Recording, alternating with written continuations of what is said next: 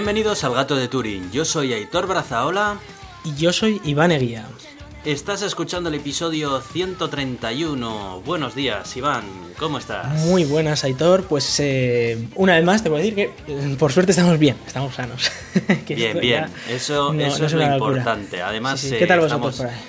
Pues eh, bien también, lo mismo, yo me voy a vacunar de la gripe este miércoles. Eh, vamos sí, nosotros hicimos el mes pasado también, sí. Vectores de infección. Y, nada, y encarando un poco estas navidades, ¿no? Que van a ser bastante extrañas. A ver si tenemos suerte y nos podemos ver las caras eh, estas próximas semanas. Pues se verá, se verá. Eh, yo sí que tengo intención de ir a España si la cosa mejora como está previsto. Ya veremos si todo esto se, se cumple. Pero, pero sí, lo que no está claro es cuándo exactamente podremos ir y por cuánto tiempo. Pero bueno, eh, por suerte en el CERN pues la verdad es que se han portado y, nos dejan incluso teletrabajar una semana desde allí y luego tenemos dos semanas de vacaciones, así que bueno, se, han portado bastante con nosotros para poder, para poder ir allí. Ahora tienen que dejar los países, atravesar, atravesar sus territorios, que esa es otra. Eh, claro, en teoría a mí me dejan ir el 12, pero, por ejemplo, Francia creo que no me deja el 12, aunque no está clara la normativa, pero porque según eh, si llama uno llama otro a la línea de ayuda, pues no, no te dejan o sí te dejan. ¿no? Sí que es verdad que, claro, nosotros queremos cruzar Francia porque eh, simplemente dentro del coche, porque no, vamos a salir ni, nada, ¿no? Pero es por hacer ese cruce para llegar hasta ahí. Aunque también es verdad que, por ejemplo, Euskadi hasta el día 10 está eso más cerrado que, ni sé, como mínimo, ¿no? Pues sí, pues sí, está cerrado, la hostelería también, y bueno, tenemos todos unas ganas de que nos dejen hacer un poco vida un poco más normal que, ni sé. Pero bueno, es lo que toca, ya sabemos los motivos y, bueno, pues, pues ¿qué, qué, le vamos a hacer, no? En fin. En cualquier caso, eh, aún yendo allí, pues las navidades van a ser muy diferentes, ¿no? Porque en nuestro caso estamos pensando en ser tres o como mucho cinco en la, en la cena, ¿no? Y, ya, van a ser las cosas muy diferentes. Sí, van a serlo. Eh, desde luego. Eh, es, es, normal también, ¿eh? porque la situación la verdad es que es muy crítica y, bueno, pues se hará lo que se pueda y lo que no se pueda pues no se hará, es lo que hay. si, si nos podemos ver, pues será porque la situación lo, lo permite y, nos veremos pues con todas esas mascarillas y todo lo que hay que seguir de protocolos si no nos podemos ver, pues veremos, nos veremos por Zoom o algo. pues sí, pues sí, en fin. Este lunes estuve en la casa de nuestros compañeros de Euska Digital, en Enredando. Estuve ahí hablando acerca de los procesadores de Apple y bueno, estuvo entretenido. Una pena que no pudiera, no pudiera estar con, con Miquel y con Íñigo como otras ocasiones, con lo bien que me tratan siempre que voy por allí. Pero bueno, os recomiendo que echéis también una, un, ojo al podcast de Enredando, que lo podéis encontrar también en en vuestro podcatcher habitual. Y... Fue, interesante decir, ¿eh? Se, hmm. hablasteis bastante de todos los nuevos procesadores que había sacado AMD, los nuevos portátiles y a mí me gustó mucho el comentario que hicisteis sobre las gráficas de la presentación. que parecían dibujadas por un niño de 13 años. bueno, un niño de 13 años las habría dibujado mejor incluso. Pero bueno, tío, es de estas eh, presentaciones que las hace solo el departamento de marketing. ¿Sabes? Que le cogen al departamento de marketing y le dice, pues nos vas a presentar todo esto. Y dice, oiga usted, pero que estos son ordenadores, la gente quiere saber datos, quieren saber bytes, quieren saber megahercios, quieren saber historias. Ah, eso, eso no, no, no, tú, tú dale y ya está. Y vamos, 100% hecha por la gente de marketing, ¿eh? Llega a estar Steve Jobs. Llega a estar Steve Jobs. Y yo te digo que esa presentación no se hace, pero vamos, ni de coña. O sea, esto es, vamos... Eh, vamos, vamos a sacar las antorchas, ya. Esto no puede ser, tío. Esto no puede ser. Se nos está yendo de madre esta Apple de Tim Cook, ¿eh? De verdad.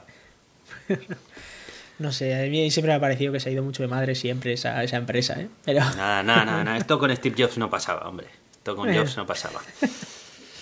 Bueno, pues eh, vamos a mencionar eh, unos cuantos eh, comentarios que hemos mm. recibido durante todo este tiempo. ¿Quieres mencionarlos tú, Iván? Sí, sí, los, los comento.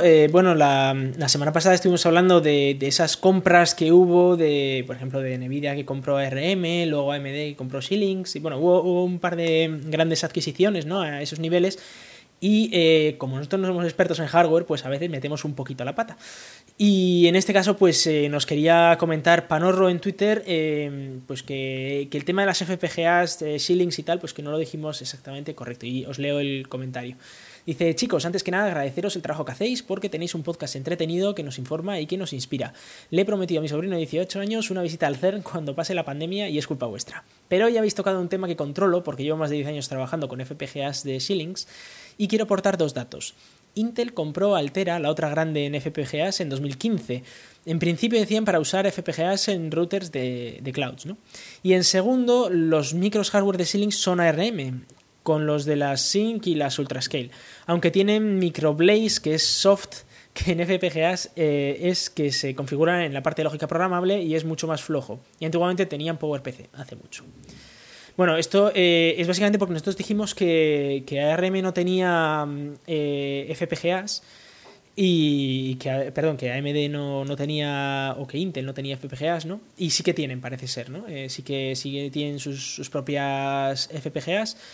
Y, bueno, era para esa pequeña corrección de, que, bueno, que, al final todos están compitiendo un poco en los mismos mercados, ¿no? Eh, tanto Intel como AMD como Nvidia, pues todos están un poco en ese, en ese mundo. Y curiosidad, pues eso, que Xilinx usa en muchas ocasiones hardware de ARM, que ahora va a tener que pagar a Nvidia. Bueno, estas marañas Yo no, no, pues, no, lo conocía, la verdad, no, no sabía estos datos que me has aportado, ¿eh? la verdad. Está interesante que tengamos eh, oyentes que, que, sí que estén un poco más pues enterados de estas cosas para completar las noticias que comentamos.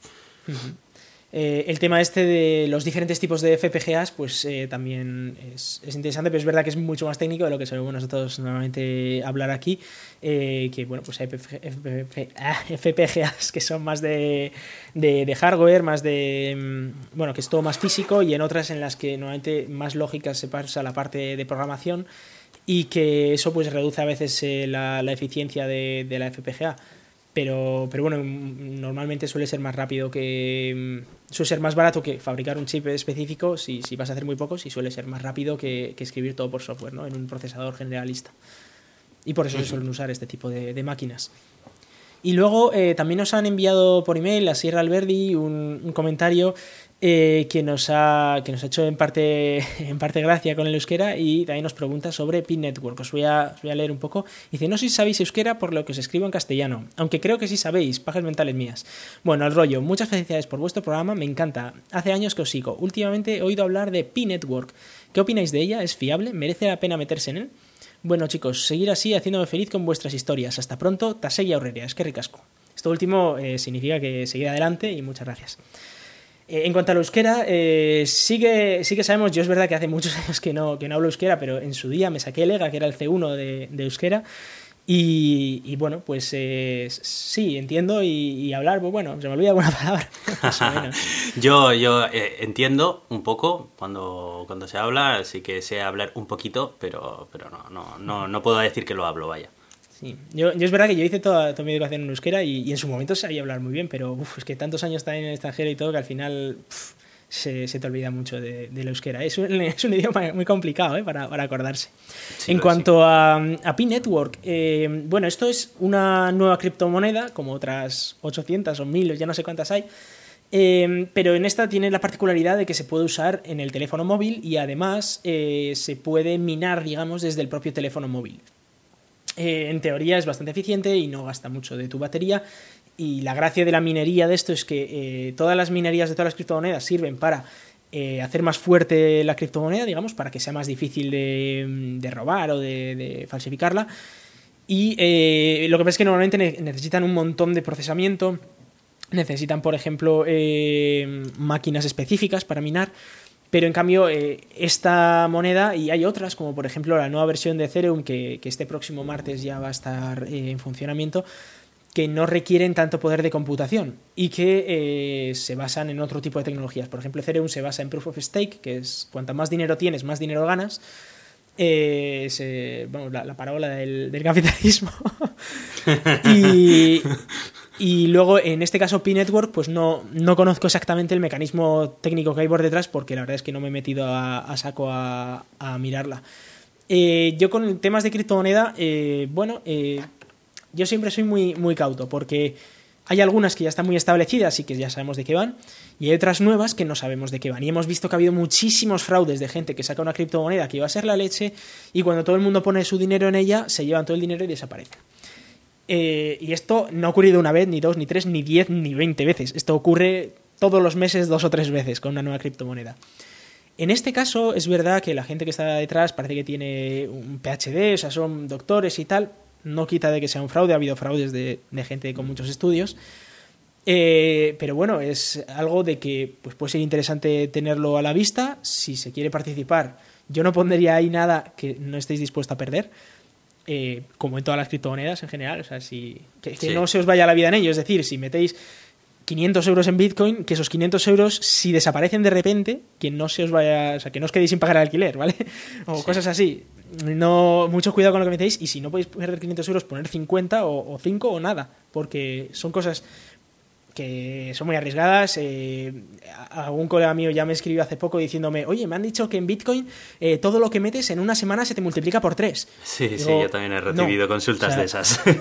Claro, y, y yo digo, a ver, primero, si eso fuera verdad, y si yo tuviera una, una eh, seguridad del 100% o del 90% de que en, un- en una semana se me va a multiplicar por 3 el dinero, metería todo mi dinero ahí, seguro, Claro. pero segurísimo.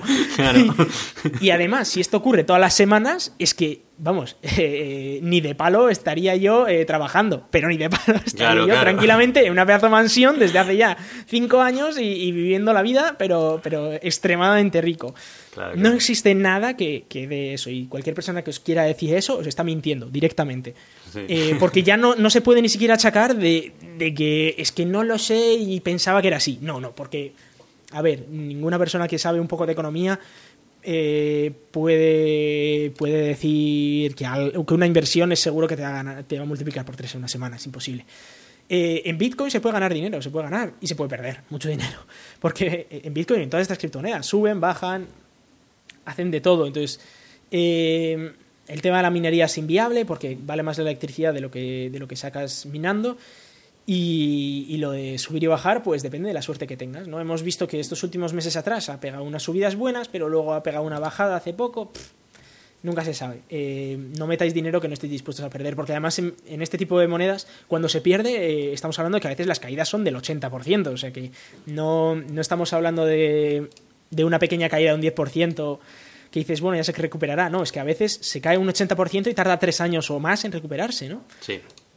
Mucho cuidado porque, a ver, no, no metéis aquí dinero que no estéis dispuestos a perder, ni en P-Network, ni en Bitcoin, ni, ni en ninguna otra. Pero bueno, eh, bueno es, una, una nueva moneda que hay que echarle un vistazo por si acaso pues pudiera ser interesante y también os recomiendo que sigáis el tema este de Ethereum 2.0 porque podría ser que pudierais minar en vuestra propia casa sin gastar mucha electricidad, lo cual pues oye, pues podría ser interesante, ¿no? Muy bien. Bueno, pues eh, vamos a eh, mencionar los métodos de contacto y si te parece entramos un poco ya en harina. Pues sí, sí. eh, os recordamos que podéis contactar con nosotros en arroba el gato de Turing en Twitter o por email en contacto arroba elgatodeturing.com. También tenemos una página en Facebook que es facebook.com barra de Turing. Como patrocinadores tenemos a nuestros oyentes que nos patrocinan por PodHero, que tendréis el link en cada episodio. Y además eh, tenemos Oscar Digital que nos ofrece el hosting y además pues nos invita a estas entrevistas tan, tan interesantes, ¿no? Eh, también nos podéis escuchar en todos los podcasts, ¿no? Estamos en Evox, Apple Podcasts, Google Podcasts, Spotify y un montón más que, que beben de estas fuentes. Y en la radio salimos en Euska Digital los martes a las 7 de la tarde. Además, pertenecemos a la, ciencia, a la comunidad de ciencia creativa Escenio, que a su vez pertenece a la Cátedra de Cultura Científica de la Universidad del País Vasco. Y yo soy Aitor, arroba cronosnhz en Twitter. Y yo soy Iván, arroba Razican en Twitter. Muy bien, comenzamos. Bueno, Iván, em, yo te quería hablar acerca de la empresa española inicialmente BQ, de teléfonos móviles, eh, lectores de libros. Bueno, inicialmente comenzaron su andadura como siendo fabricantes de e-readers. De hecho, se llamaba Sí. Mundo Reader, la, la empresa matriz que dio lugar a esta marca. A mí Y, BQ, bueno, he, de decir, he de decir que me gustaba mucho porque eh, fueron de los primeros que sacaron un móvil con Ubuntu, con Linux, con Ubuntu Phone. Eh, Sí, y no solamente por eso, sino porque se caracterizaron por ser una marca que se centraba mucho en proveer una experiencia buena de usuario en sus productos a un coste bastante razonable. Y de hecho, cuando saltaron de hacer únicamente e-readers a hacer también smartphones, eh, yo recomendaba mucho sus smartphones para la gente que no quería gastarse mucho dinero y quería tener algo decente. De hecho, a varios amigos yo les recomendé comprar móviles de la marca. Porque se preocupaban mucho de proveer una experiencia de Android limpia, actualizaciones eh, regulares, siempre tenían las últimas actualizaciones que ponía a disposición Google de los fabricantes y las especificaciones estaban bastante bien, no, no, nunca intentaron luchar por la alta gama, pero se posicionaban muy cómodamente en una media gama. Bueno, Hace como unos tres años aproximadamente, no, tres, cuatro años, cuatro años. Eh, resulta que, bueno, pues BQ parece ser que, pues que no, no estaba yendo tan bien como les gustaría a los fundadores y pues aceptaron un trato comercial con una empresa vietnamita que se llamaba Vintech, creo que se llama, bueno, mm. creo que sí. y Vintech Group, que principalmente se dedicaban al desarrollo de, chips o de electrónica que iba dentro de, los propios routers o otro tipo de electrónica de consumo, ¿no? Resulta que vendieron la marca y, bueno, pues aparentemente iban a seguir con la marca BQ, funcionando igualmente y demás. Recientemente eh, han desaparecido por completo de, todas las redes. Eh, resulta que las personas que tenían un teléfono BQ o cualquier dispositivo de la marca o una de las impresoras 3D que también fabricaban, se encontraron con que la página web cuando accedían pues no estaba disponible, estaba offline. Y cuando llamaban al número de teléfono de soporte de la marca, lo único que se encontraban era una locución pregrabada con acento argentino en el que le decía, usted está teniendo problemas, hasta luego algo bastante descorazonador y bastante sin explicación, porque no, no, no, se entiende por qué de repente han desaparecido. Los correos electrónicos de soporte también eh, siempre estaban dando largas, con finalmente un lo lamentamos, no tenemos más alternativas, disculpe las molestias ocasionadas. Resulta que, bueno, pues varios medios de, comunicación intentaron contactar con los responsables para saber qué es lo que está ocurriendo sin lograr mucho éxito. Bien es cierto que más adelante eh, la, empresa matriz de Vintech se puso en contacto con, eh, con Sataka, que es el medio que enlazamos para apoyar esta noticia, aclarando un poco más la situación y diciendo qué pasaba. Bueno, em, se conoce que medios internos de BQ que se prefieren mantener anónimos, han revelado a Sataka que muchos de los trabajadores siguen acudiendo a las oficinas de la empresa por miedo a no ellos no quieren dejar el trabajo para no renunciar a las indemnizaciones sino que necesitan ser despedidos y que mucha gente eso está provocando que mucha gente siga yendo al trabajo a pesar de que ya no hay trabajo en BQ. Mm. El caso es que esto es un asunto feo en el que se han dejado de pagar nóminas, eh, la gente que trabaja para BQ pues está, está preocupada y está en una situación bastante mala y los clientes de, de la noche a la mañana se han quedado sin ningún tipo de contacto ni nada.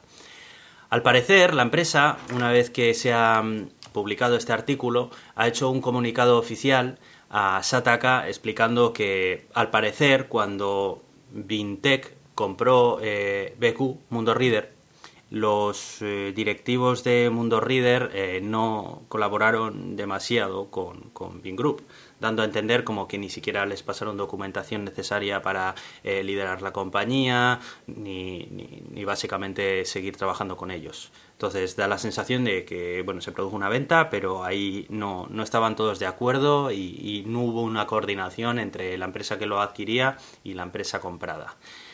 Al parecer, eh, bueno, pues Vintec ha estado intentando poner medios para que BQ siga adelante, dando soporte a los clientes que ya tenían dispositivos comprados de la marca, pero parece ser que no ha funcionado muy bien porque no ese soporte nunca ha terminado de llegar y que a pesar de que otros accionistas de Mundo Reader ya se han levantado de la silla y se han marchado, parece que Vintec sigue siendo el único accionista que se queda e intenta movilizar los recursos para que continúen operando.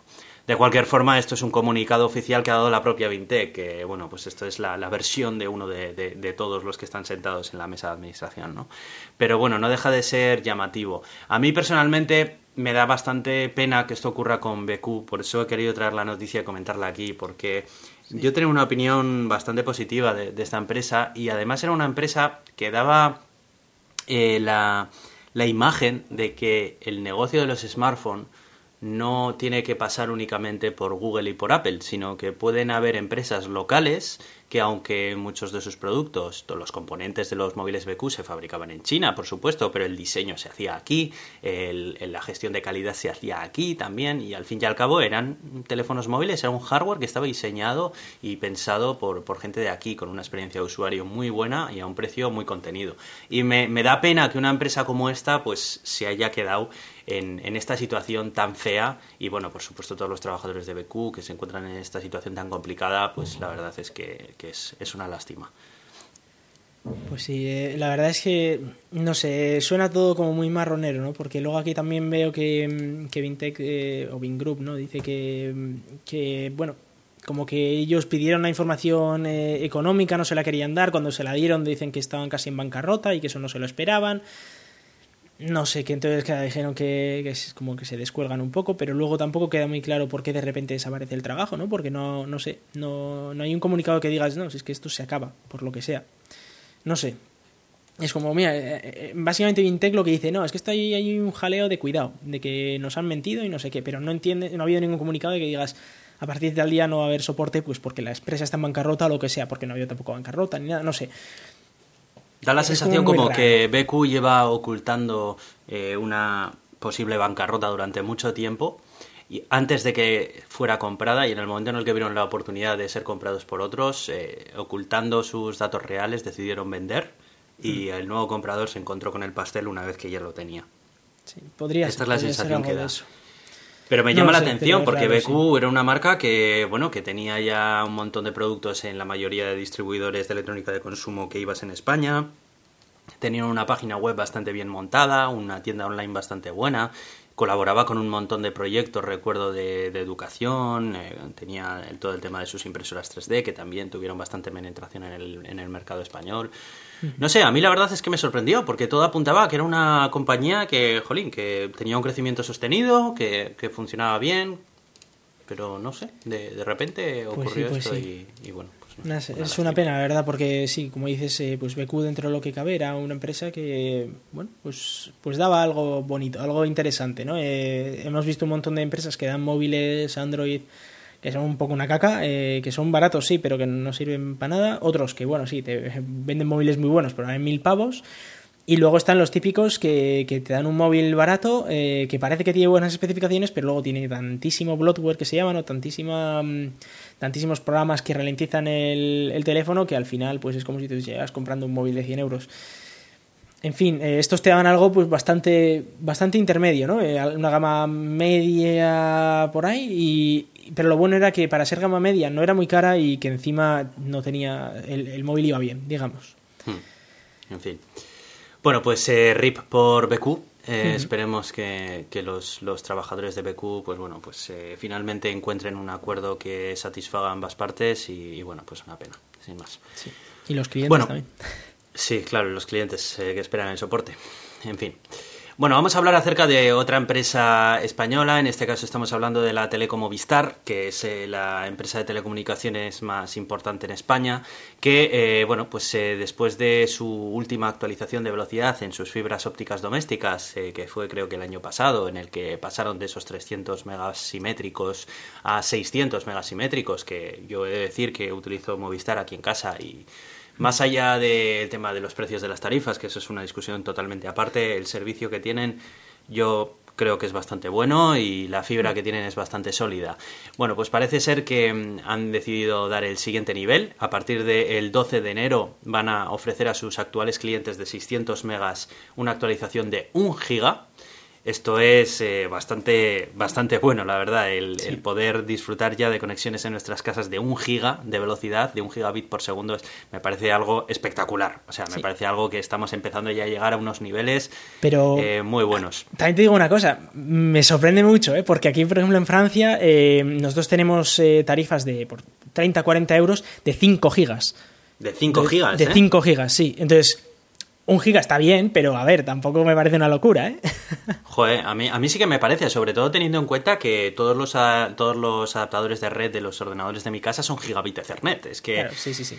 Eh, llega un momento en el que o te actualizas a un adaptador de red 10G o ya llega un momento en el que la velocidad dentro de tu dentro de tu red la limitan las interfaces de, conexión que tengas entre los dispositivos. Sí, aquí lo que a ese punto me parece un Sí, aquí lo que están haciendo para, para, facilitar eso es que depende, por ejemplo, para el Wi-Fi dan un gigabit de, subida, luego para dos puertos dan dos gigas y para, o sea, para un puerto dan dos gigas y luego tienes dos puertos de un giga o algo así, ¿no? Entonces al final pues tienes un poco repartido los, los estos para salir puedes salir todo a, 5 gigas, pero claro, dentro de casa no tienes soporte para más de un giga, así que tampoco claro. pues tienes que ir por cada cable a un giga y bueno. Eso o te sustituyes a, un router que, tenga interfaces 10G o le pones un switch, bueno, pero como el propio, varias combinaciones. pero como la propia ONT del servicio tampoco suele dar esos 5 gigas, pues no tampoco da. bueno, de cualquier forma, yo estoy encantado. La verdad es que me parece que esta actualización está muy bien y un detalle muy importante es que a partir del día 12 de enero, que es cuando van a comenzar a dar este servicio, eh, tienes que solicitarlo de forma manual mediante el área de cliente de ellos. Es algo, es un cambio que no, no te lo van a activar si no lo solicitas tú. Algo que, bueno, no me parece muy lógico, pero bueno, en fin, actualizas, pues actualizarlo y ya está, ¿no? Hace falta que vaya yo a pedírtelo. Fíjate que te digo que a mí me parece más importante que la subida de 600 megas a un giga es para las tarifas de 100 gigas, o sea, de 100 megas, subirlas a 300 megas, porque ahí estás multiplicando por 3 Una, una tarifa que es rapidita de 100 megas, pero ya 300 ya te da para prácticamente todo lo que necesites en la vida. Efectivamente, no, no, no, había llegado todavía hasta ahí. Efectivamente, no solamente los que actualmente tenemos 600 megas nos van a subir a un giga, sino los que tienen contratados 100 megas le suben a 300 megas. Y otra cosa también muy importante que viene también con este cambio de, tarifas es que, bueno, aparte de que no va a haber un incremento del precio de la, de la factura con este aumento de velocidad, se elimina también las permanencias en todos los contratos. ¿Vale? Eh, o sea que ahora pues vas a poder aprovecharte de una oferta temporal que publique Movistar y en el momento en el que se caduque esa oferta o lo que sea, si quieres te puedes volver a cambiar a otra operadora diferente o no, o, lo que tú quieras. Esto de las permanencias siempre me ha parecido eh, la, técnica más oscura y más chunga que utilizan las telecos en, nuestro país. Así que bueno, también celebro que, dejen de hacer esto. Y bueno, pues eso es acerca de Movistar. Pero también quiero hablar acerca de un cambio en la política de un servicio tan popular como es Google Fotos, que se han escrito ríos de tinta en Internet en estas últimas semanas. Bueno, para los que están todavía eh, sin conocer esta noticia, algún despistado por ahí, os resumo básicamente. Eh, Google Fotos dice que a partir de creo que junio del año que viene o del siguiente, que lo del almacenamiento ilimitado gratuito en calidad alta del servicio de Google Fotos que se acabó, que se ha acabado, que a partir de ahora comenzará a consumir tu cuota de tu cuenta de, de Google. Y bueno, pues un montón de gente se ha llevado las manos a la cabeza. ¿Por qué? Porque en el momento en el que salió este servicio, es cierto que es un servicio muy bueno y claro, el, tema de hacer eh, una calidad eh, bastante alta y, espacio ilimitado, pues hizo que muchas personas, sin pensárselo dos veces, volcaran allí absolutamente toda su vida digital con la promesa de que iba a ser ilimitado. Bueno, es ilimitado, pero eh, como siempre los servicios cuestan dinero e incluso Google, a pesar de toda su capitalización y todo el dinero que tiene, llega un momento en el que no puede seguir ofreciendo eh, almacenamiento ilimitado eh, de forma gratuita y tampoco tiene por qué hacerlo, porque al fin y al cabo es una empresa y las empresas, como ya hemos dicho muchas veces en este podcast, están para ganar dinero y Google no es ninguna excepción. Google ha aprovechado durante todo este tiempo que ha ofrecido este servicio de forma ilimitada gratuita a entrenar muchos de sus algoritmos de deep learning para reconocer con esa precisión que hace gala pues todos los objetos que ocurren en la que aparecen en las imágenes, pero llega un momento en el que Google está en todo su derecho tal y como yo lo veo de decir, bueno, pues esto estado bien hasta ahora a partir de X día, pues eh, vamos a empezar a, cobrar por todo lo que exceda el límite del almacenamiento gratuito que tienes en tu cuenta. Bueno, eh, estos son los hechos que, ha ocurrido, ¿no? Bueno, pues de todo. Un montón de gente desde han, empezado a mm, han entrado en pánico al día siguiente de hacer pública esta noticia Google y ya están buscando alternativas como si no hubieran mañana. Hay gente que, eh, bueno, pues eh, entiende que esto es una medida normal, que hay un montón de otras alternativas por ahí, y yo soy de la opinión de, los segundos, ¿no? De, que esto es algo normal y que hay un montón de alternativas. Pero quiero dar un par de pinceladas y ya de paso lanzar un poco el debate contigo aquí, Iván.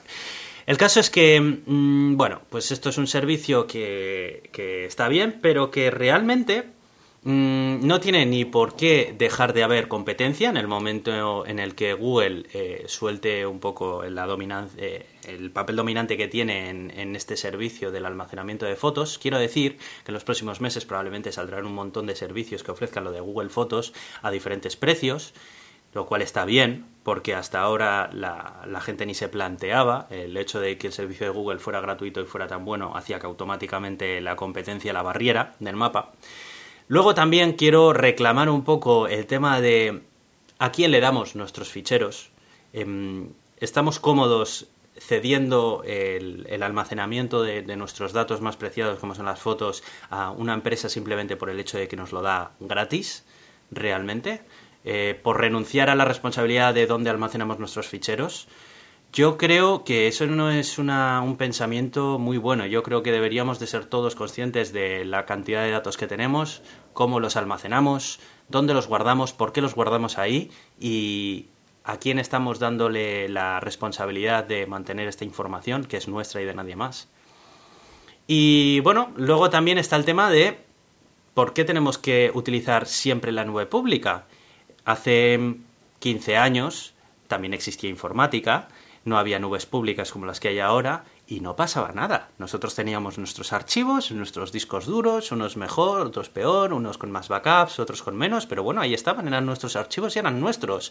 Parece que ya nos hemos olvidado de esa etapa pre-Google Drive, pre-Dropbox, en el que nuestros archivos tenían que estar almacenados en nuestros discos duros y teníamos que hacer backups y cosas de esas. Mm, no sé, quizás deberíamos de volver a replantearnos un poco eh, pues toda esta gestión de los archivos que, que, hacemos, ¿no? Es verdad que lo que nos da estos servicios es el poder disponer de nuestros archivos en cualquier parte, pero tenemos otras alternativas. Están los NAS, por ejemplo. Enlazamos también una noticia que os va a guiar a la hora de elegir un NAS si queremos acceder eh, desde cualquier lado, teniendo nuestros archivos en nuestra propia casa. No sé, Iván, ¿tú qué opinas acerca de todo esto? Pues yo estoy muy en desacuerdo con lo que has dicho de que Google es gratis. Considero que la nube de Google es la más cara de todas, porque te cuesta toda tu privacidad, toda tu intimidad, te cuesta eh, absolutamente toda tu información el estar ahí. Entonces, el decir que eso es gratis es precisamente eh, lo contrario a gratis, es lo más caro que hay. Entonces, igual pagar 50 pavos al mes es más barato que hacer eso. Eh, en cuanto a que Google tiene el mercado, pues es que no lo entiendo. O sea, todavía no entiendo la gente que sigue usando Google para estas cosas. Eh, es, es, es, sencillo, es como tú dices, no hay que gastar dinero. Y, bueno, y lo hace, lo hace muy fácil, ¿no? Lo te instalas en el móvil, o te viene ya instalado en el móvil, la, lo cual tiene narices que, la, Comunidad Económica Europea no se meta con eso. Y, automáticamente, ala, todo se sube ahí, ¿no? Y luego la gente que protesta, protesta ahora porque le empiezan a cobrar por un servicio eh, de, almacenamiento de gigas y gigas en, en, la nube, ¿no? Y dices, pero, pero tú sabes lo que cuesta eso, o sea, a ver, eh, pues hazlo tú en casa. Te, coges un disco duro de, los gigas que tengas ahí metidos, yo qué sé, pues si tienes 50 gigas, pues hay discos duros de, de 100 gigas que, están baratillos, pero mira, tienes 80 euros ahí. Y luego monta toda la infraestructura de replicación, de que no se te borren esas fotos y se te va al carajo el disco, monta tú la, infraestructura de subir todas esas fotos a, esa nube que te has montado en tu casa y, todo lo demás. Es caro, es caro y cuesta mantenerlo porque tienes que actualizarlo, tienes que estar pendiente de que no se rompa, hoy va, hoy no funciona, ¿por qué no funciona? Eh, se te cae internet, hay que pagar también la tarifa de internet. Eso es caro. Entonces, eh, Google está pagando eso por ti, si, te lo, si tú no tienes que meter dinero ahí. Y esto lo hemos comentado alguna vez eh, y lo hemos comentado muchas veces, las cosas no son gratis. Alguien paga por ellas. Siempre. Siempre paga alguien. Nadie hace nada gratis, lamentablemente, excepto en software libre, pero Google no es software libre. Entonces, eh, si alguien está pagando, en este caso Google o quien sea, me da igual quien sea que esté pagando esto, ¿por qué están pagando? ¿Por qué te están pagando a ti esto, este servicio? Eh, lo que es obvio es que están sacando de ello más de lo que tú, de lo que están poniendo. Es decir, que si alguien te está pagando hace un servicio que vale, yo que sé, 100 euros al mes, o me da igual lo que valga, eh, eso es que ellos están sacando más de 100 euros al mes. Eso tal cual, con tu información. Y bueno, pues si la información es tuya, ¿por qué no sacas tú ese dinero? ¿no? ¿Por qué no vas a ganar tú ese dinero si lo quieres regalar, ¿no? esa información a, todo el mundo, al mejor postor? Eh, es muy cara, es muy cara la, nube de Google, como te, como te comento, mucho más cara que montarte la nube en tu casa, mucho más cara que pagar la nube de, Apple o montarte tu NAS o montar un NAS online o lo que quieras. Es mucho más caro usar la, nube de Google porque te cuesta tu personalidad, te cuesta todo, todo, lo que tienes tú. Eh, darlo públicamente, eh, etcétera. Claro, ¿qué es lo que pasa con Google? Google ha hecho la maniobra del siglo, porque Google sabe que que primero te estaba dando al principio eh, gigas gratis en Gmail, ¿no? Entonces ahora todo el mundo tiene más de 15 gigas. Eh, luego te, te, da esta nube en la que tú puedes poner todas las fotos gratis. ¿Por qué? Porque ellos están usando esas fotos para entrenar su, red neuronal. O sea, tú le estás gratis dándole a él, a ellos, el material de, de, de entrenamiento, lo cual eh, es que es de cachondeo. Estas cosas se pagan una barbaridad en la industria. O sea, tú podrías vender tus fotos para que pudieran entrenar eh, inteligencias artificiales por una pasta. Y en cambio, si las estás dando gratis a Google, estupendo, pues en Google, genial. ¿Qué es lo que pasa? Que su, su inteligencia artificial ya es suficientemente buena. Y como ya tienen acceso a todas tus fotos, las que has sacado hasta ahora, y probablemente muchas de las que saques en el futuro, pero no solo las tuyas, sino las de todo el mundo más, no necesitan muchas más fotos. En realidad ya tienen las fotos. Lo único que tiene que trabajar Google ahora es en eh, parametrizar mejor esas fotos para que luego la red de entrenamiento entrene mejor. Pero esas fotos son suyas ya, no son vuestras, son suyas. Entonces, el hecho de que ahora llegue un punto en el que como ya no necesitan más fotos, no tiene sentido que lo ofrezcan gratis, pues ahora ponen a pagar. ¿Qué es lo que pasa? Que como todo el mundo tiene su vida en Google, pues ahora tienen que pagar. Eh, es que es un movimiento magistral porque Google ha conseguido entrenar a toda su inteligencia artificial por un precio ridículo y encima ahora la gente va a tener que pagarle por ello en fin, es, es eh, vergonzoso ver a toda la gente que sigue usando esto. También entiendo que mucha gente no, no sabe que existen otras alternativas. Pero eh, personalmente yo, por ejemplo, uso Nextcloud eh, con una Raspberry Pi, he puesto una cloud en casa y luego, obviamente, hay replicación en otros sitios, ¿no? Pues en, que si en la casa del padre, que si en la casa del otro lado, pues montas ahí un pequeño disco duro y se replica y ya está. Es un poco complicado de, de montarlo, pero se puede, se puede hacer. Pero si no técnicamente no se es avanzado como para hacer eso, hay nubes privadas. Eh, por ejemplo, ProtonMail va a sacar su propia nube, no sé si el mes que viene o dentro de dos, que es una nube totalmente cifrada, de manera que se cifra en tu dispositivo y se envía cifrado, allí se guarda cifrado y ellos eh, no, tienen acceso a esa información y luego tú cuando lo quieres usar lo, descargas. Por supuesto, hay que pagar mes a mes por ese servicio. Apple sé que tiene también su, propia nube y tienes que pagar mes a mes por ese servicio porque no es gratis, como comentaba. También tienes la opción de, montar un NAS que muchas veces, por ejemplo, sé que si no lo eh, ofrece una, alternativa eh, bastante sencilla de, montar, pero claro, tienes que pagarte el NAS, que no es barato, y luego tienes que eh, contratar tu, internet y asegurarte que ese internet no se cae mucho y tal. A ver. Efectivamente. Em, llega un momento en el que tienes que hacer hacerte consciente de los datos que tienes. Eh, antes, cuando se sacaban fotos y no eran digitales, uno era consciente de que necesitaba comprar un álbum nuevo para meter esas fotos que había revelado y que tenía que guardarlas en algún sitio, en un armario o en algo, y eran tuyas y sabías que, bueno, pues eh, tienes que comprar el álbum y lo tienes que comprar. Tienes que pagar al tío de la tienda de fotos porque hay que revelarlo. Bueno, pues eran cosas que ni siquiera se planteaban. Bueno, pues hay que hacerlo, se hace, se paga y porque todo el mundo entendía el porqué de, de por qué tenía que pagar. En el momento en el que nos pasamos a las fotos digitales y al almacenamiento en la nube, parece que de repente eso ha desaparecido y parece que ya mm, no hace falta pagar por todas esas fotos digitales que encima son muchísimas más que las que teníamos en formato físico. Ahí hay algo que no me cuadra. Sí, sí, pero es que yo no entiendo cómo hemos sido eh, tan, no sé, como tan ingenuos, ¿no? De, de, pensar de que todo es gratis. Voy a buscar algo en Google y tengo acceso a todo Internet eh, gratis y, y, me lo ofrece Google. ¿Por qué esta empresa? ¿Por qué esta empresa me está ofreciendo un buscador en, en, Internet? Y luego voy a Facebook y, ostras, tengo redes sociales, puedo comunicarme con todo el mundo, subir mis fotos, que si etiquetar, que si likes, que si no sé qué, leer noticias. Y todo esto me lo está ofreciendo Facebook gratis. ¡Jo, qué majo Facebook, ¿no? Y luego, ah, me saco fotos y todas estas fotos las puedo meter en una nube, o sea, no tengo que yo que comprar nada para guardar estas fotos, sino que las manda Google y ese mismo que me da gratis eh, el buscador de Internet, también me da gratis un sistema de almacenamiento que es carísimo, con copias de seguridad, con todo, todo súper controlado para que, para que esté bien guardado, para que tal, gratis también, ¡jo, qué majas estas empresas! Oye, y luego resulta que salen todos los años de que son los más ricos del mundo, están haciendo un montonazo de dinero, ¿y, de dónde están sacando este dinero si lo hacen todo gratis, no? ¿Y cómo hemos sido tan ingenuos de de llegar a este punto de, decir, va, pues, pues que lo hagan y tal. Y luego encima de enfadarnos cuando ellos dicen, bueno, ya he sacado de ti todo lo que podía sacar, ahora te voy a empezar a cobrar por ello.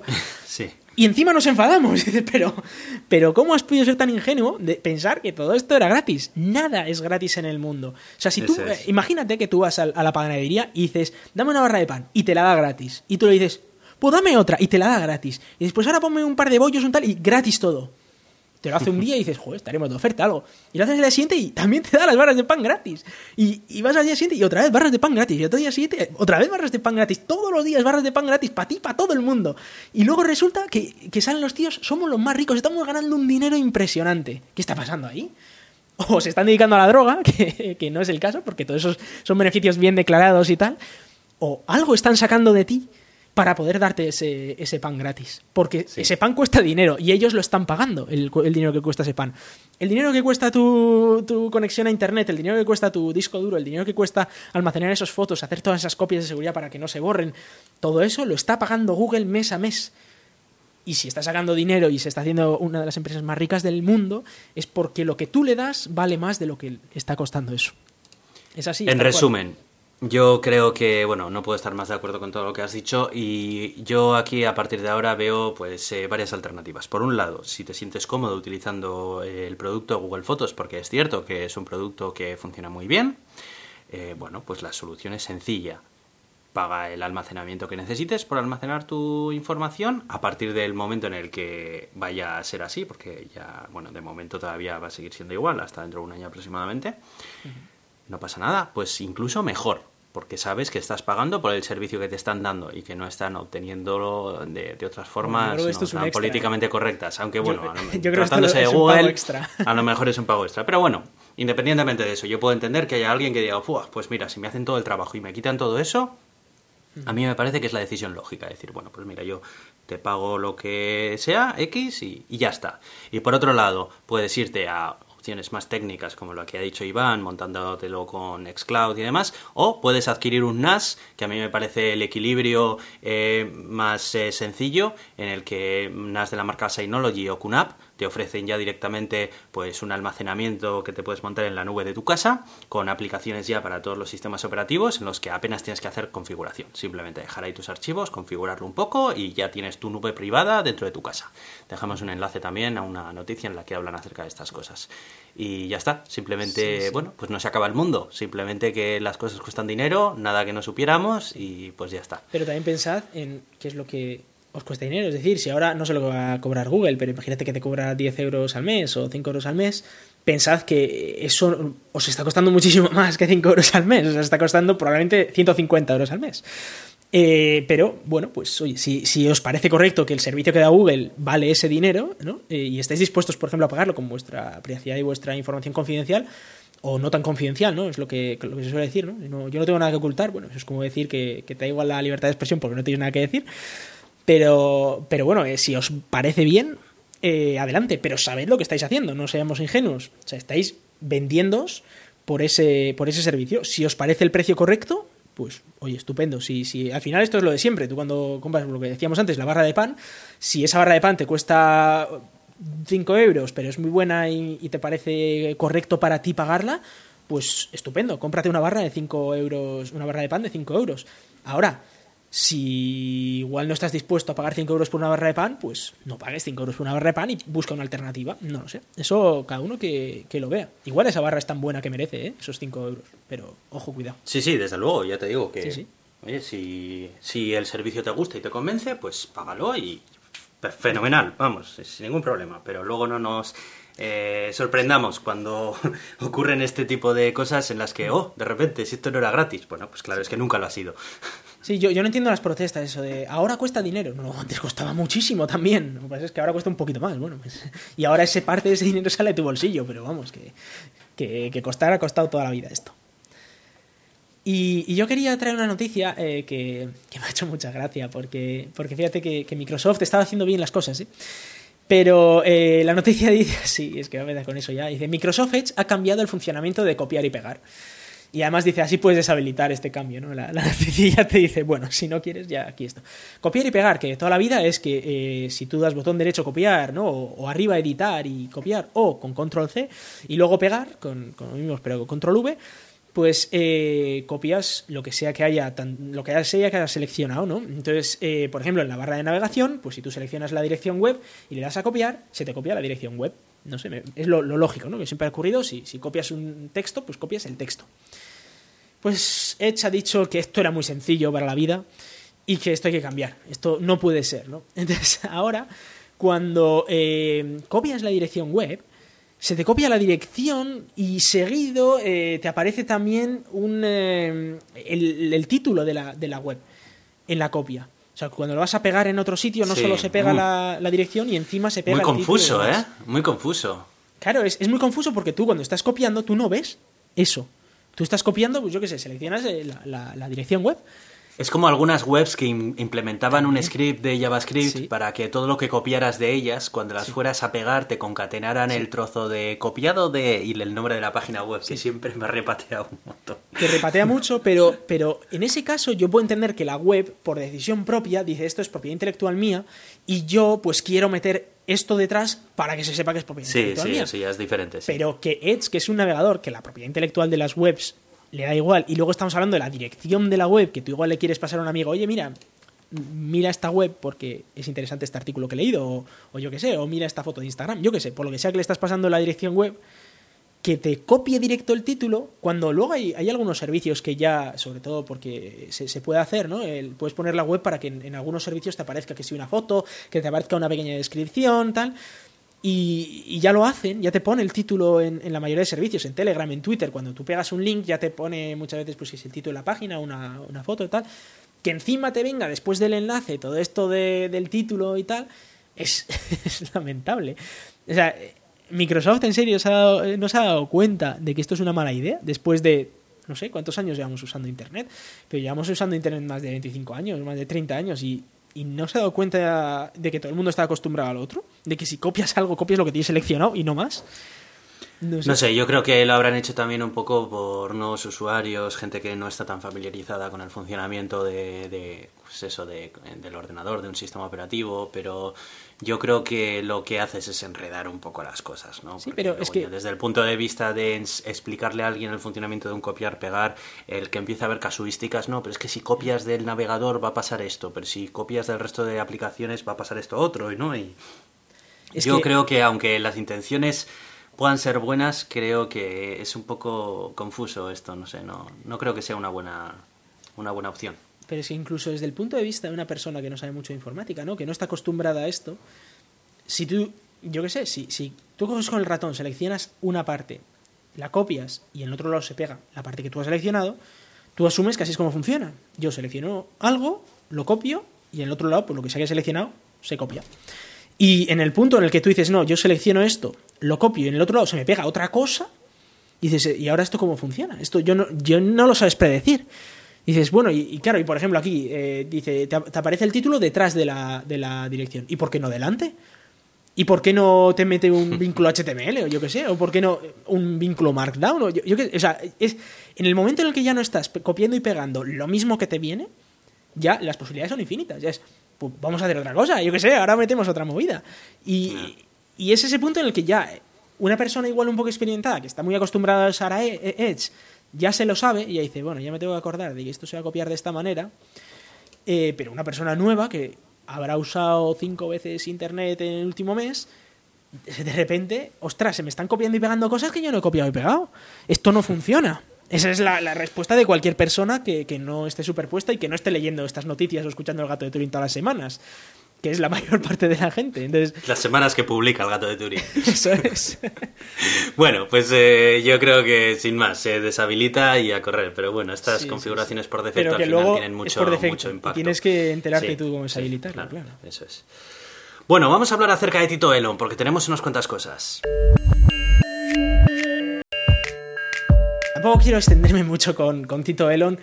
Eh, porque, bueno, en, sí tampoco ha habido grandísimas noticias, digamos, esta, mm, eh, estas semanas, ¿no? Pero eh, básicamente lo que, lo que quería traer era una noticia en la que habla de que van a fabricar un coche de bajo precio, ya se comentó eso en el Battery Day, ¿no? Pero que además ese coche se va a diseñar en Europa, lo van a diseñar en Alemania y va a ser un coche eh, europeo, no va a ser un coche de estos de 5 metros. Y es un matiz importante porque los vehículos en Europa em, tienen un diseño y unas dimensiones totalmente diferentes a las que se fabrican en los Estados Unidos, ¿verdad? Tú bien lo sabes que tienes el Model 3 y eh, bueno, Exacto, yo tengo un Model 3 y va justito en muchos sitios. O sea, a ver, no es un coche súper mega grande, pero no es un coche pequeño, para nada. Y, yo he escuchado a los estadounidenses decir que, eso del Model 3, que era un coche enanísimo y que nadie iba a poder usar ese coche. Y digo, jope, pues menos mal, porque menos mal que es un poco más pequeño que el otro, que el vecino, porque es que si no, no, no me entra a mí en el garaje. A mí me entra justo, justo, porque tengo que aparcar para un lado para poder salir por el otro, ¿no? Y, en ese sentido, eh, claro, luego han salido Volkswagen, por ejemplo, ha sacado el ID3, ¿no? que es un coche más compacto, es, eh, no sé cómo se llaman estos, CUV o algo así, ¿no? Eh, bueno, es un coche más pequeño, ¿no? Que, bueno, que tiene mucha utilidad en Europa y luego en Europa se venden muchos coches como los Minis, como el Fiat 500, este que ha salido nuevo, ¿no? que si el Twingo de Renault, son cochecitos pequeñitos que te sirven porque en Europa es muy difícil aparcar. Por ejemplo, cuando sacaron el Cybertruck este, este es un coche tan grande que yo creo que no entra por las calles europeas directamente, te chocas contra las esquinas de, las, de las paredes en muchas calles. Entonces, eh, este tipo de coches en Europa no, se van a vender al nivel de que se podría vender un compacto. Y encima, si lo pones a un precio razonable, ¿no? Estos 25.000 dólares que hablaban, que aquí al cambio, junto con los impuestos, saldría por unos 28.000 euros o así, vamos a pensar, pues bueno, ya tiene su utilidad, ya, ya dices, bueno, es un coche más pequeño, más barato eh, que, o menos caro y que, más gente va a poder usar en Europa. Eh, lo chulo también en esto es que van a contratar equipos de diseño europeos, ¿no? Y que se va a diseñar en Europa, va a ser un diseño europeo y van a contratar diseñadores europeos, que es, es algo bueno porque eh, al final estamos dependiendo completamente de los estadounidenses y es bueno que se haga un poco de, cosas europeas también, ya que en Europa no se está invirtiendo mucho en esto y la, la Unión Europea y tal, pues está pasando un poco bastante el tema, eh, pues por lo menos vi una empresa estadounidense a, contratar diseñadores de, de, coches 100% eléctricos, ¿no? Aunque es verdad que algunas empresas están haciendo sus pequeños pinitos invirtiendo un porcentaje minúsculo de, de sus beneficios. Pero bueno, es algo interesante y sí que quería mencionarlo porque esa fábrica va a ponerse en funcionamiento a mediados del año que viene y a partir de entonces empezará a diseñar y luego pues se suele calcular normalmente cinco años, ¿no? Desde que se empieza a diseñar un coche hasta que, hasta que sale, con lo cual pues oye, quizás para mediados de década tengamos ya un coche europeo de Tesla. Sí, sí, a mí me es una noticia que me ha gustado mucho porque me gusta que un actor tan importante como Tesla se meta en la batalla de los eh, vehículos de esta gama.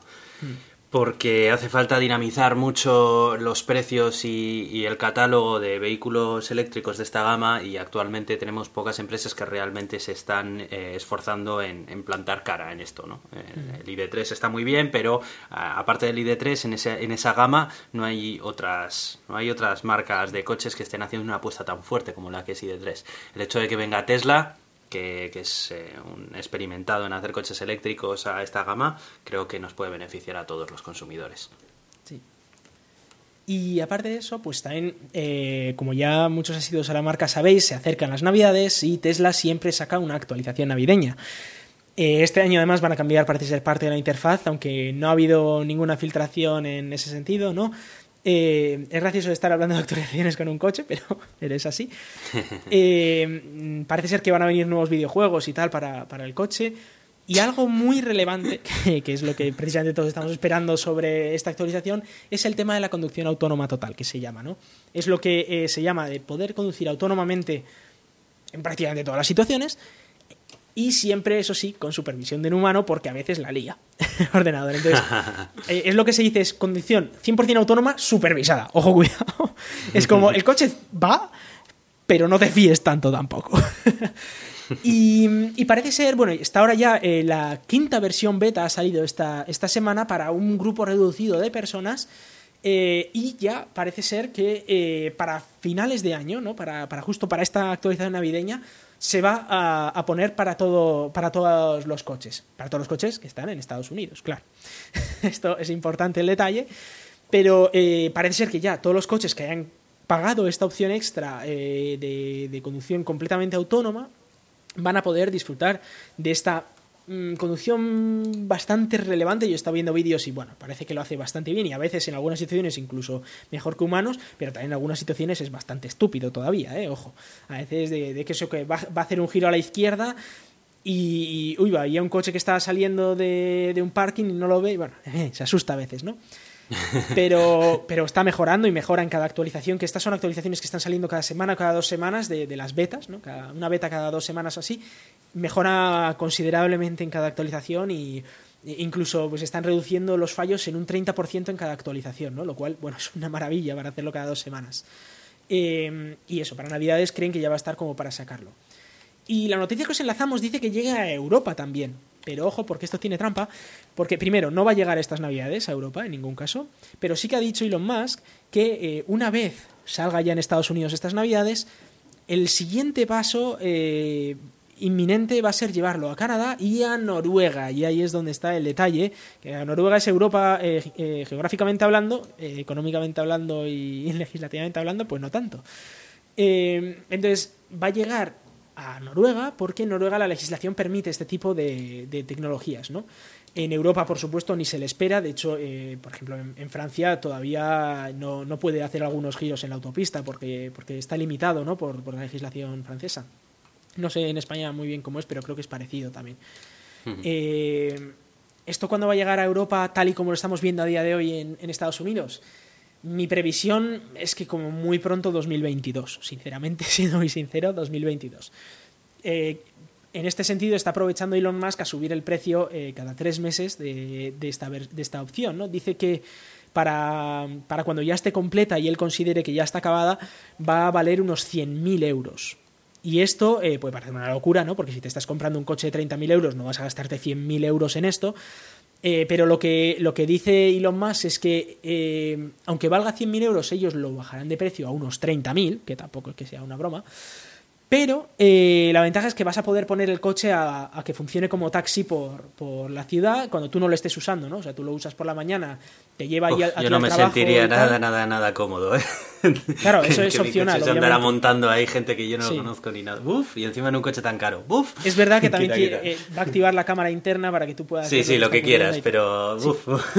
Pero efectivamente, como, como dices, y luego sí que, eh, bueno, van a hacer un programa de estos de car sharing, ¿no? Que hay gente que, como los propios, eh, los propios usuarios de este robotaxi eh, tendrían una puntuación, ¿no? Entonces, pues igual tú puedes decir, no, no quiero que me entre nadie que tenga una puntuación de menos de 5 estrellas o cosas así, ¿no? Pero bueno. ¿Se puede poner una opción que solamente me deje entrar a mí? Sí, claro, claro, por supuesto. Esa es la opción por defecto. Luego lo otro es si tú bien, quieres bien. ganar dinero con ello, claro. Eh, es para recuperar esos 30.000 euros. De hecho, Elon Musk diría que tú te gastarías, según él, eh, según sus cálculos, que ya sabemos que Elon Musk es muy optimista con estas cosas.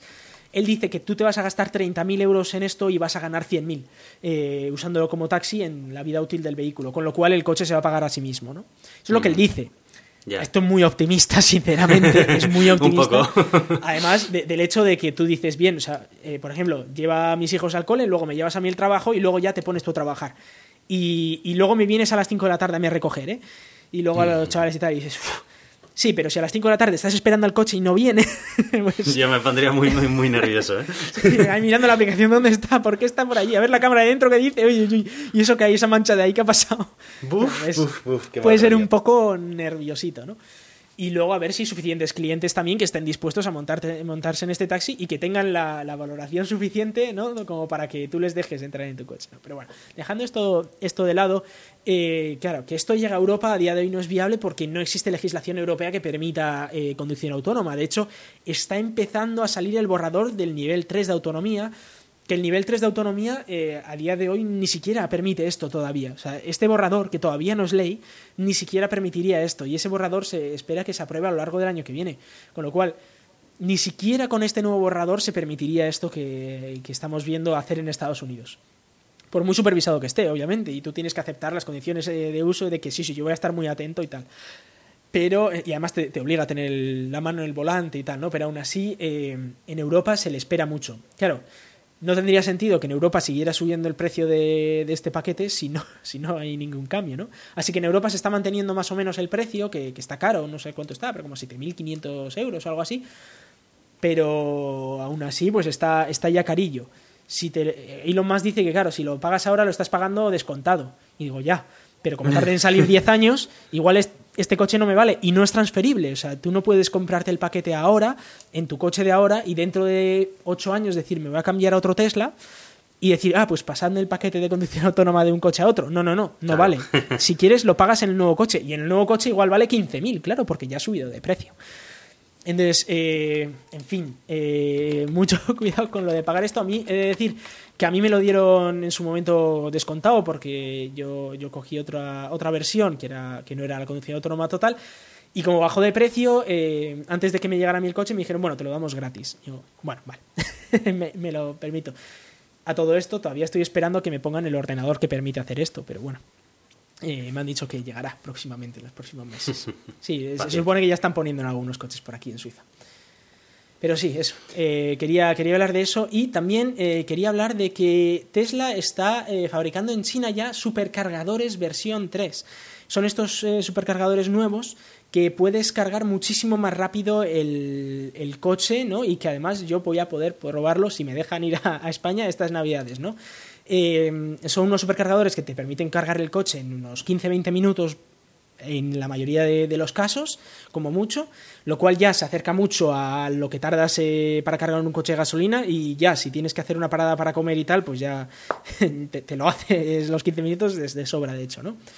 Y la gracia es que va a empezar a construirlos en China porque sale más barato, porque ya está construyendo en, en, Estados Unidos, pero no le da abasto, no da abasto para poner todos los supercargadores que quiere.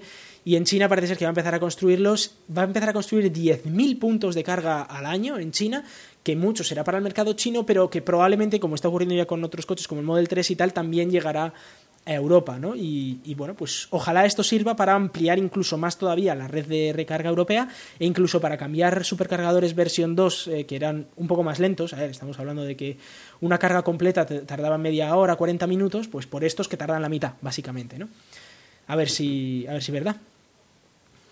Muy bien, grandes avances. Sí, sí, sí.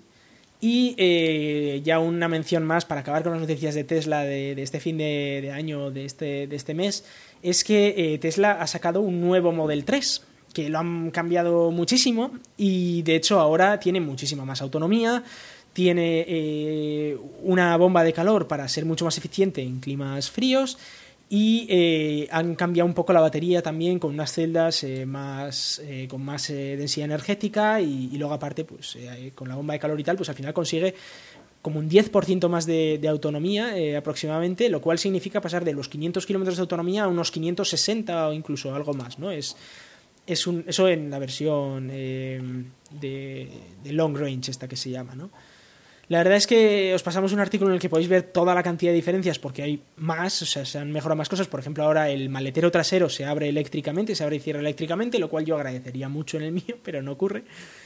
Y, bueno, pues hay, hay ciertas cositas estas, han mejorado las llantas y así. Eh, si alguno se está pensando en comprar un, Tesla Model 3, pues eh, ahora han hecho un rediseño bastante importante, sobre todo en temas internos, y puede ser un buen momento, ¿no? Y nada, eso era lo que yo quería traer de, Elon Musk, que sí que es verdad que dice Elon Musk que va a intentar lanzar también su nave espacial esta, ¿no? La Starship a, a, un, a unos 15 kilómetros de altura, eh, pero él mismo ha dicho que las probabilidades de éxito son del 30% y yo personalmente creo que es bastante eh, optimista el hombre, como ya lo he dicho aquí varias veces. Cuando Elon dice un 30%, eh, bueno, bueno, bueno, bueno, la realidad es lo que puede ser. Claro, ha dicho que va a ser la semana que viene, pero pero eh, sabemos lo que pasa con Elon Musk. Eh, cada vez que dice voy a lanzar esto este día, se retrasa tres veces por lo menos. Entonces, pues el primer día ni, merece la pena mirar, ¿no? Eh, veremos a ver si lo hace, si no se retrasa tres veces y luego si se estrella, pues a ver si hay cámaras para verlo, por lo menos.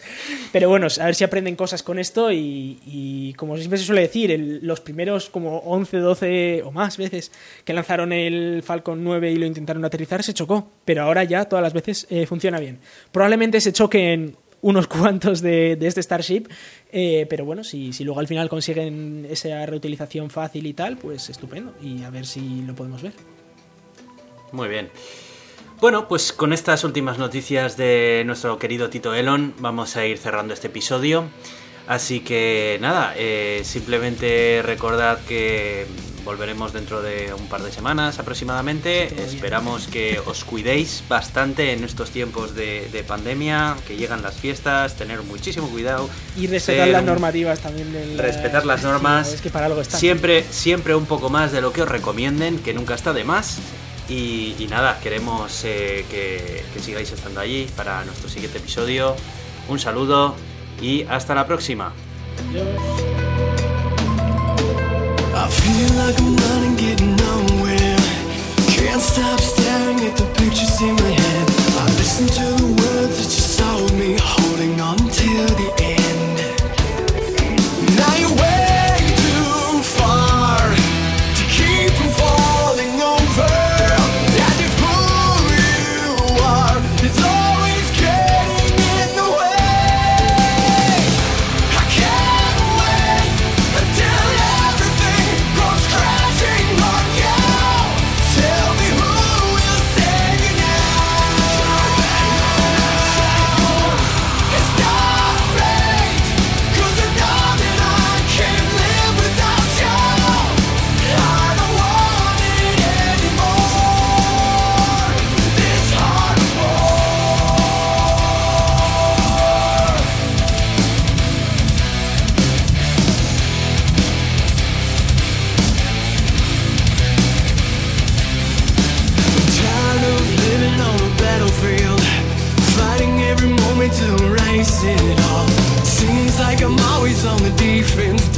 Saturday.